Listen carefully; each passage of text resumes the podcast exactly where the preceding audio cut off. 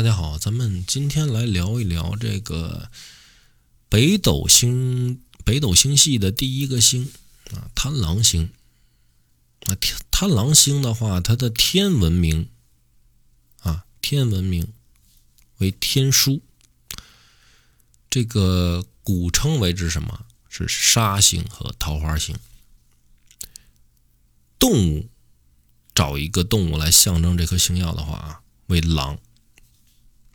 这个鲨，刚讲到这个鲨星当中的鲨鱼，这个南斗里边这个七杀的性质是相同的，它代表的是什么？杀气很强，个性冲动。桃花代表的是人缘，而不是我们日常所代表的那种所女性有点抵触啊。这比如说一提到这个桃花，就好像这个好像是什么外面的桃花运很强之类的啊。咱们这个桃花在紫微斗数当中，我们讲到的桃花其实针对于男性女性来讲都是什么？他的人缘会比较强，尤其是异性人缘会比较强。但是异性人缘强，我们会带来一些什么东西呢？其实带来的会是一些机遇啊，在14主星当中啊，这个贪狼是最为多才多艺的，而且个性也是很多变的。代表的人物呢，就是这个商周大战的时候的那个苏妲己，也就是那个苏护之女，最后嫁给纣王的那个啊。大家都是对那个《封神演义》的这个片子，如果说都看过的话，可能对这个人物啊会带有一定的抵触性。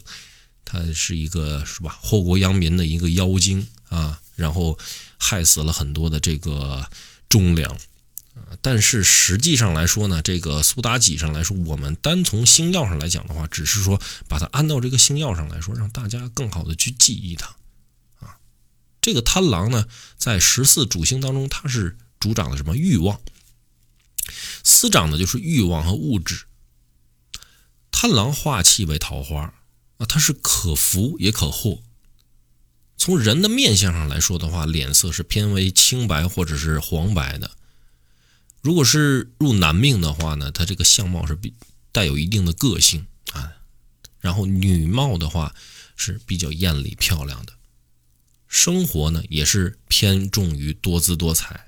而且在细节上呢，它是不拘小节的啊，喜欢吃喝，然后爱过这种夜生活，善于交际，而且挣钱也敢于花钱啊，喜欢什么呢？就是神佛之学啊，感情不定，博爱随和。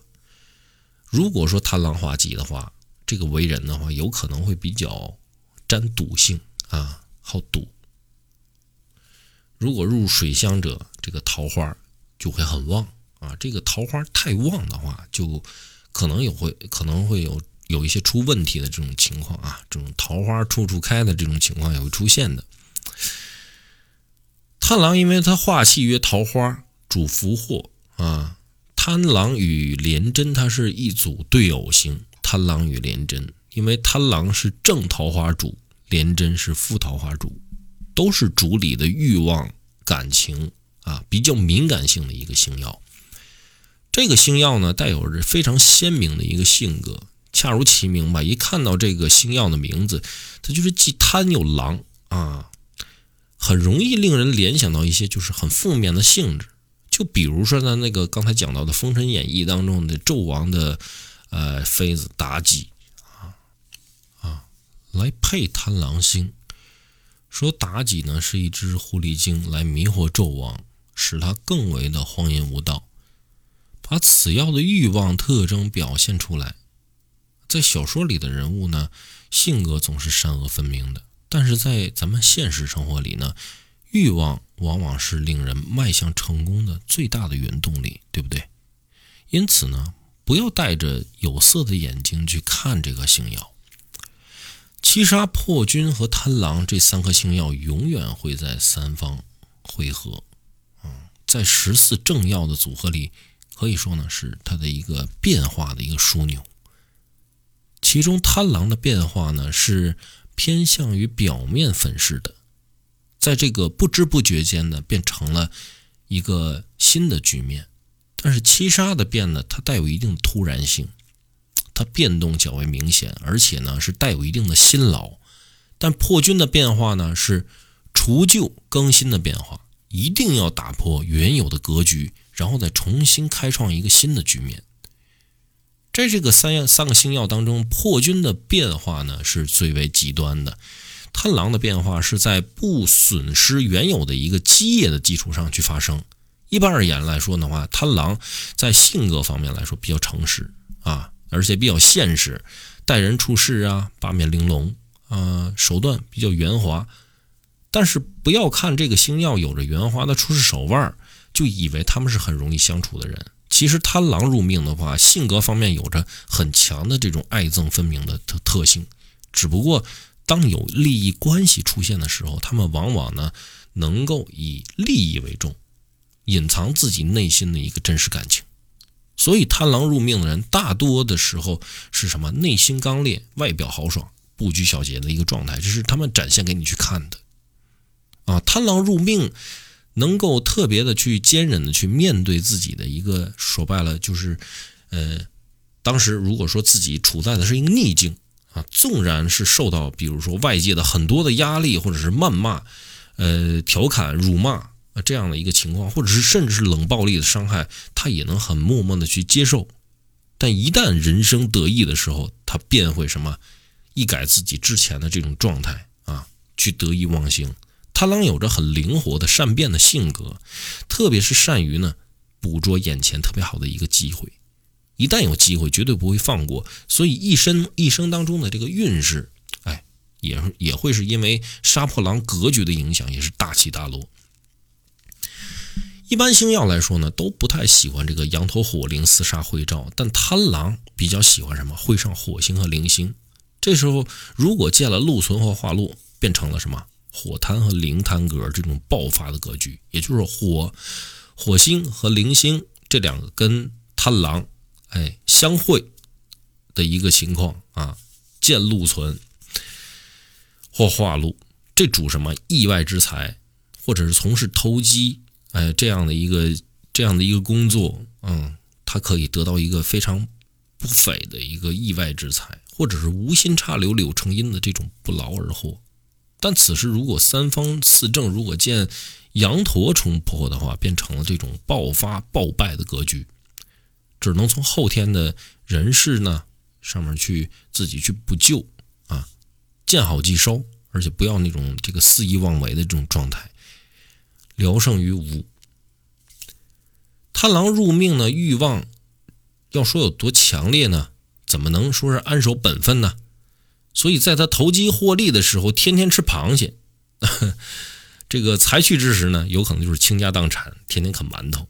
如果贪狼遇上火星、灵星、禄存、化禄这样的情况啊，其人呢这个就偏向于物欲。遇上擎羊和陀罗或者是桃花助曜的时候，就偏向于色欲。但另一种情形呢，是把贪狼的物欲、色欲完全转化。如贪狼遇上空曜，跟他同宫的时候呢，便容易趋向于精神领域的探索。如果说在古时候呢，就是说这种求取一些仙道的东西啊，出家啊，或者学习一些这个命理术啊、玄学的东西。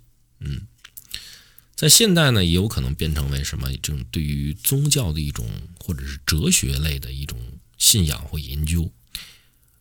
如果贪狼遇上天刑同宫的时候呢，由于天刑有着自律的特性啊，带有一定的这种刑煞，也可以把贪狼的欲望导上一个正途啊。这个大家对于星曜的理解，将来如果说都听完了之后，就会觉得这个星其实不是说太理想，但是其实他们这个星之间会起着很多的这种化学变化啊。像比如说这个贪狼遇上化忌的时候，也会产生一定的变化啊。这时候反而会使人什么呢？变得很倔强、固执，失去了贪狼的那种八面玲珑的交际手段啊。这种性格上的变化，可能是因为人生经历当中，比如说有一段感情的伤害啊，或者是那个痛失挚爱的这种情况，使得自己的性格变得自我封闭啊，而且呢，对于未来上来说，自己也没有说太多的追求啊，这个都有一定的这种可能性的。咱下面呢讲一讲这个贪狼的分工啊，在兄弟宫呢，有可能会出现什么？你会成异胎的兄弟啊，异胎的兄弟，也就是说同父异母的兄弟，在子女呢啊，子女是比较贪玩的啊，在财帛宫的话呢，是有可能会你的取财之道为什么赚取跟娱乐或者是异性有关系的一些财富。极恶呢啊，这个是代表着一些有可能会犯上一些跟这个异性啊这个不当的一些就是类似于像一些跟生殖器官啊可能代表的一些疾病啊。像这个在迁移宫的话呢，像善交际呀、桃花多呀、多变动这样的情况会出现。在交友的话呢，少年运逢的话呢，主这个下属不会很得力，加煞的话，这个部下会有很大的一个变动在下面去运作啊。在田宅宫的话呢，早年是不会有自己的房产，加这个化权或化禄的话，则会变为有自己的房产。在福德呢，是有口福、有艳福的这种趋向啊。如果说化忌呢，会出现一些感情上的困扰。在官禄，命主呢有很强的事业心，有比较强的这个毅力去开拓自己的事业，而且有这个很强的开拓精神。擅长交际应酬，会结交权贵啊，倾向于什么消费交际啊，或者是由这个社交啊而达成很多的事情。在父母宫的话，这个父母之间的感情呢，就偏于什么复杂一些啊，但是主不和。对于自己的父母呢，虽然是有情谊，但是不算是很和谐。在夫妻宫的话呢，对于桃花极为敏感，桃花现象出现的话，对于婚姻的稳定和谐呢，是会造成一定的冲击的啊。好，咱们今天这个对于贪狼星的一个讲义呢，我们今天就讲到这儿，咱们下节课再见。好。